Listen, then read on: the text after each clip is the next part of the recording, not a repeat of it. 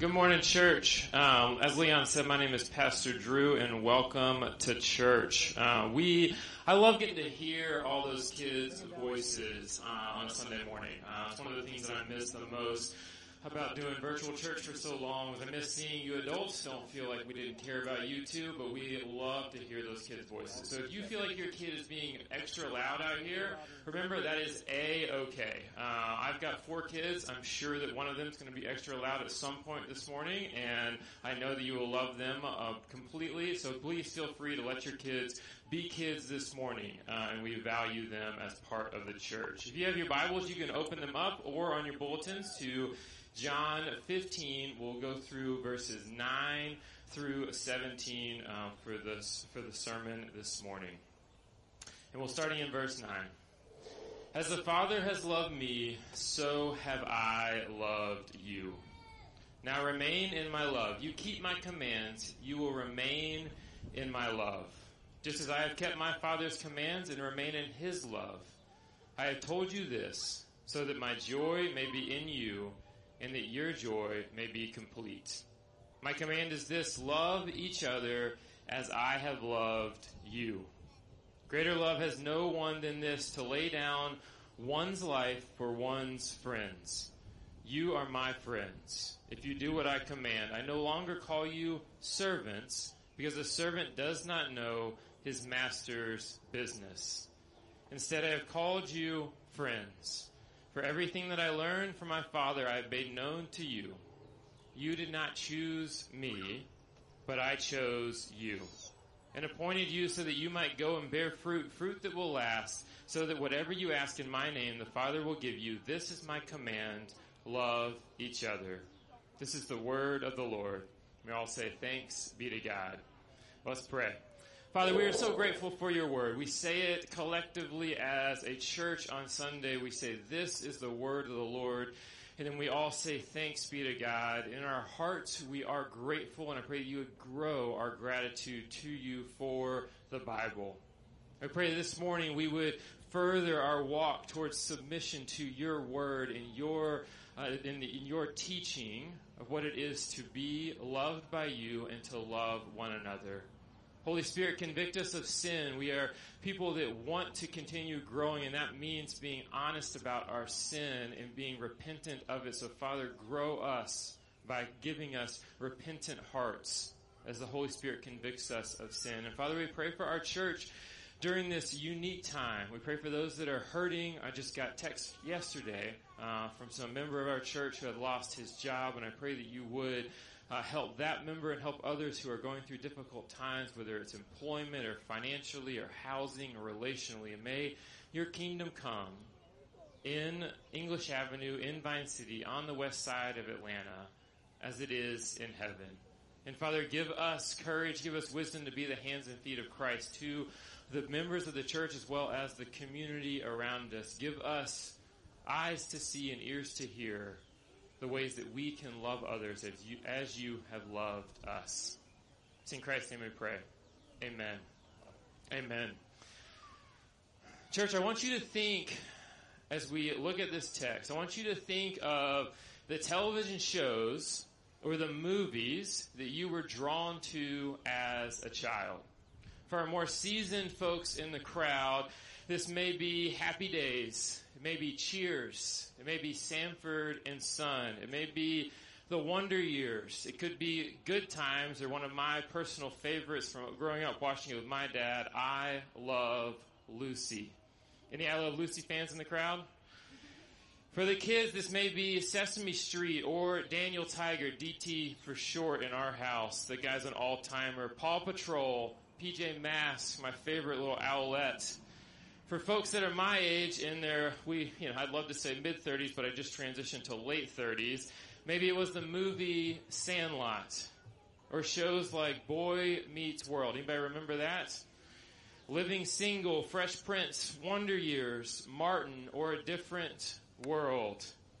Or maybe more recently it's been Scrubs, or New Girl, or Entourage, or Parks and Rec. And yes, I do see the irony that Pastor Mac referenced Fireproof last week, and I just referenced Entourage and Scrubs this week, but here's where we are today.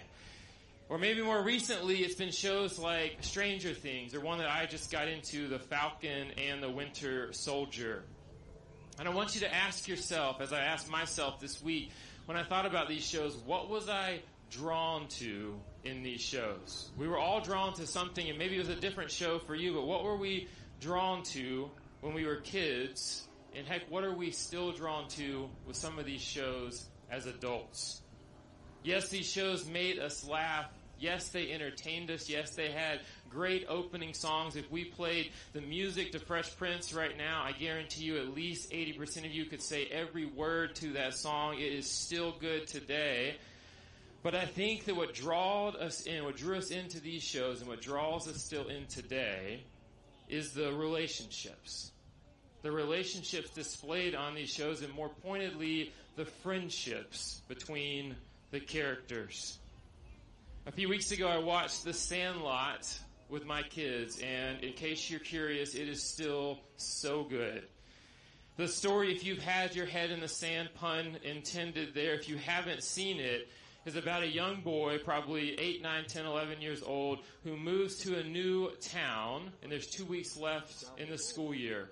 So he complains to his mom that he's not going to have any friends over the summer.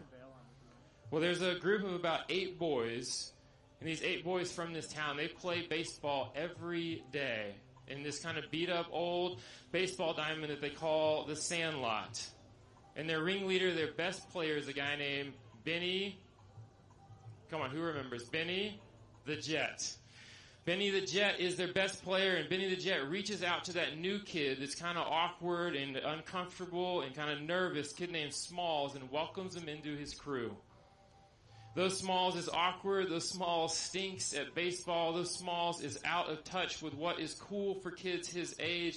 And even though he has a ridiculous grandma hand-me-down hat that he wears to their first practice, Benny the Jet welcomes him in. Benny the Jet is honest with him even about that hat. One of my favorite lines in the movie says, Benny looks at uh, Smalls and says, "Hey, Smalls, you got a fireplace?" And Smalls says, "Yeah." And Benny says, "Why don't you put that hat in that fireplace?" But not only is he honest about it, but then Benny pulls out a hat from his back pocket and says, "You can have this one." Gives him one of his best baseball hats. The movie goes on to develop these friendships as they meander through summer together. And I remember thinking as a ten-year-old boy in nineteen ninety-three, and as a thirty-seven-year-old man, we watched this about a month ago, I remember thinking, looking at those nine boys saying, I want what they have. I want more of that friendship, more of that loyalty, more of that deep concern and joy that they experience. And it's not just kids' movies and kids' shows. When we think about the most popular shows over the last twenty years, the Seinfeld, The Living Single, The Friends, uh, Martin, we loved and longed for friendships like these.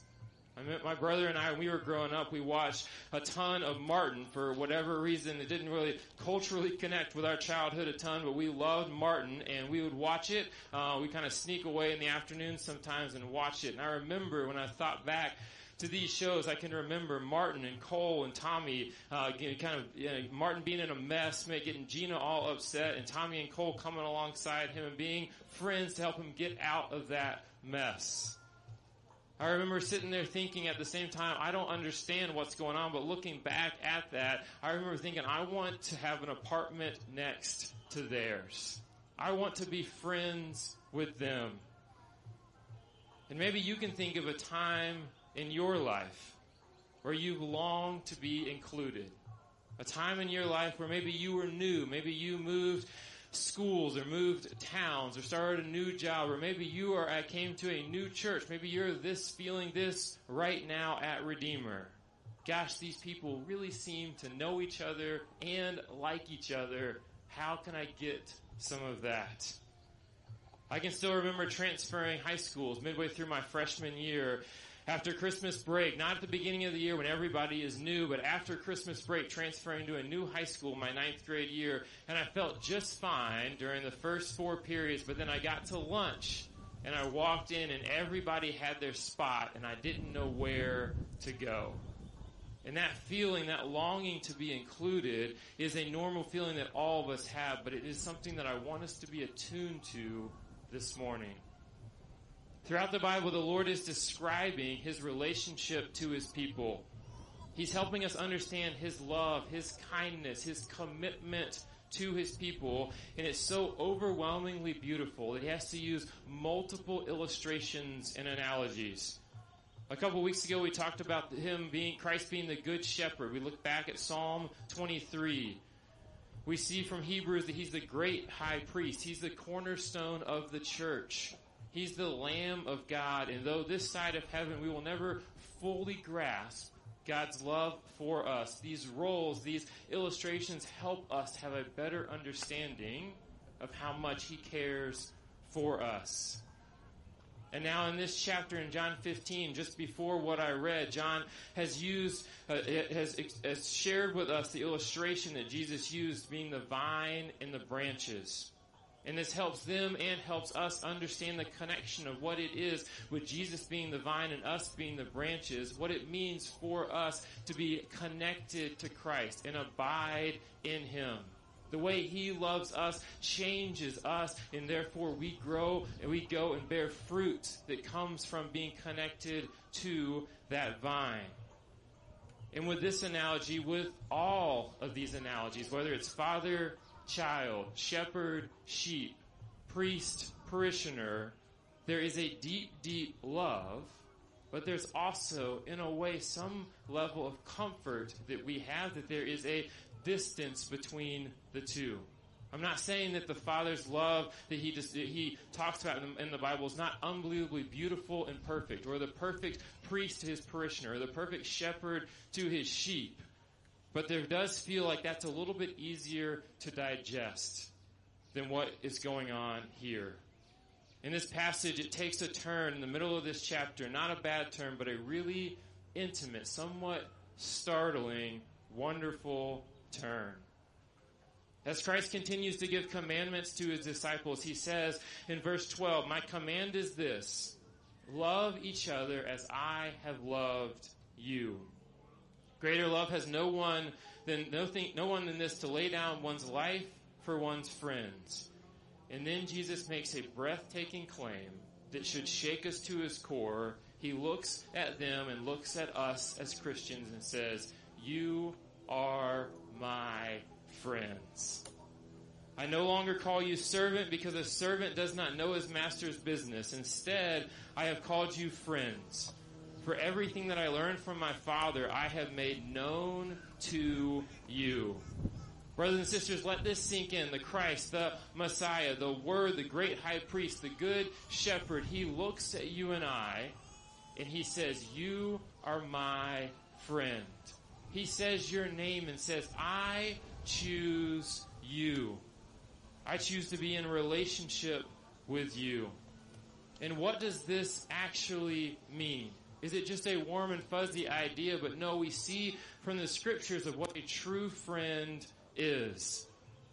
We see from this passage that a true friend, Jesus, is a friend that would lay down his life for you. We know from Proverbs seventeen seventeen that a friend loves at all times. So Christ is the one that sees you in your sin and still chooses to love you. Jesus is the friend, not just the Father, not just the good, God is not just the Father, Jesus is not just the good shepherd, but Jesus is the friend that sees you when no one else sees you in your sin and still says, "I choose to be your friend." We doubt this even with our closest relationships. Some of you lost your temper at your children this morning on the way to church. And Jesus looks at you at the worst moment you had this morning and says, "I choose to be your friend." Some of you have things that you've done or this week or this month in your past that you question, if, if someone knew about this, if the person in the square next to me, if the person on the couch sitting at home next to me who calls me friend, but if they knew about this, would they still choose to be my friend? And Jesus is the one who lives this out perfectly and goes on in Proverbs eighteen twenty-four, "A friend sticks closer than a brother. He promises to never leave you or forsake you. Jesus is that friend that's one hundred percent loyal. When we think about the disciples, the ones that walked alongside Jesus, that every one of them was going to abandon him as he as he headed to the cross. Every one of them was going to deny Christ in one way or another. Yet what did Jesus do after he was resurrected? Jesus, in his friendship, went to the disciples and reminded them of his love for them. Jesus is the epitome of Proverbs twenty-seven nine. Perfume and incense bring joy to the heart, and the pleasantness of a friend springs from their heartfelt advice. Jesus' commandments, his heartfelt advice, is the perfect friend to you. He's being the perfect friend to you. All of these things are true. What I want you to see from this passage is that though Jesus is all of these things, he does all of these things as a good friend would do, gives advice, is loyal to you, I want you to see even more than that, that Christ loves to be with you. In this passage, we see that Jesus is a, command, is a com- companion to you, like a friend who is genuinely interested in how your day is. Like a friend who genuinely longs to just sit and watch a movie with you. The friend that texts you on a Friday and says, hey, what are you doing tomorrow? I just want to hang out together with you. We so often, especially in the West, when we think about Christianity and think about Jesus, we have turned Jesus solely into a boss that we are called to follow. And he is that. A father that we're called to submit to, and he and God is that. But I want you to understand that he is also a companion that loves to be with you. But this is tough to truly sink in. And I think one of the reasons it's tough to sink in is because if we're honest, we in our earthly friendships, there have been times when someone has called you friend, but then has let you down at one point or another. There are points where you have looked at somebody and loved them well in your understanding and eyes, but that friendship maybe was reciprocated for a season, and then they walked away from you. You said, I choose you, and immediately or over time, that person said, I do not choose you back. And this is hard because there is a connection between our earthly experiences, what we experience relationally, and how we understand God to be. For example, if you had a difficult time with your father, if your father-to-son or father-to-daughter relationship was strained or is strained, it does make an impact on how well you understand the father's love for you. It helps. It, it makes it a hurdle for you to get over that the Holy Spirit can and will work in your life to help you understand God's love for you, but recognize that that earthly disconnect between your earthly father has an impact and is something to really lean into. If you received a message over the course of your life from your peers that there is something odd or inva- not valuable about you as friend, you maybe read this passage where Jesus says to the disciples and to us, I choose you, and it feel you feel like the outside looking in. You feel like you're watching Jerry and Elaine or Phoebe and Rachel or Khadijah and Sinclair and thinking, gosh, that sounds nice for them, but what about me? Well, if that is the case with you, I want to hear I want you to hear from me that although other friends may have failed you, you have my word and the word from Scripture that Jesus never will. And I want you to really do the hard work this week and exercise this week to help this to sink in. I want you to go back over the course of your life and think about the three or four times maybe that stand out where someone has failed you, and think through what, looking back, if Jesus was that friend, what would, how would he have walked alongside you and not failed you in that moment? And this is hard work. And even as I was preparing this week, I said, if I'm going to ask them to do this, I'm going to have to do this as well. And I thought back to eighth grade Drew, who I guess was around twelve years old, and I tried out for the basketball team, which was a long shot, being about eighty-five pounds and five feet, five foot two, and I didn't make it. But my best friend at the time, who we'd grown up together, he made the basketball team. But not only was I jealous that he was kind of getting to play on the team and be welcomed in, he got his jersey, they had, you know, special lunches for them. I also remember that we kind of had a fork in the road with our friendship at that time. And, you know, I recovered. I'm so thankful for the wonderful friendships the Lord has given me in my life. But I, it was good for me to look back on that and say that stung and that hurt. And something that I've kind of pushed into the side for years and years, decades at this point, it was good for me to say, what would Christ, how would Christ have reacted to me in that moment? And there's some of you who are, have experienced hurt and pain this year as forty-five-year-olds or twenty-eight-year-olds, and I want you to recognize that Christ longs for you to process that with him, for you to remember who he is as friends, even when our earthly friends may fail us. But just like our experiences with people on earth can negatively impact our understanding or our ability to understand Jesus as friend, I want you to also see that God uses the body of Christ to help the truths of Scripture truly sink in. Dallas Willard in The Divine Conspiracy, he says that making people, that people growing in their relationship with Christ consists of bringing people to believe with their whole being the information they already have as a result of their initial confidence in Christ. Let me say that again.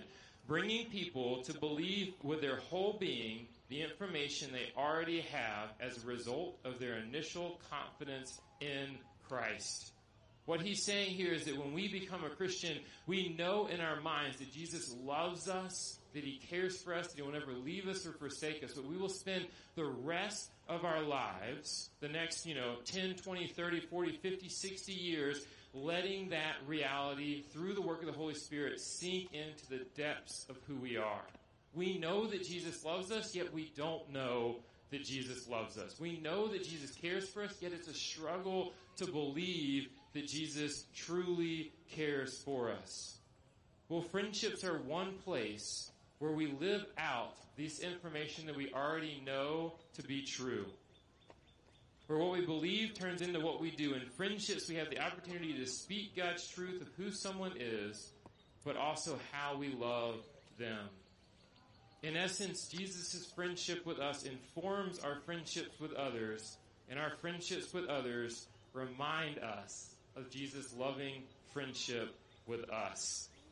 And let me be clear, the friendships with others cannot replace our friendship with Jesus. If you try to use friendships to replace that hole that only Jesus can fill, it will make a mess of you and make a mess of your friendship. So don't do that. But remember that our friendships with others can remind us of Jesus' loving friendship with us.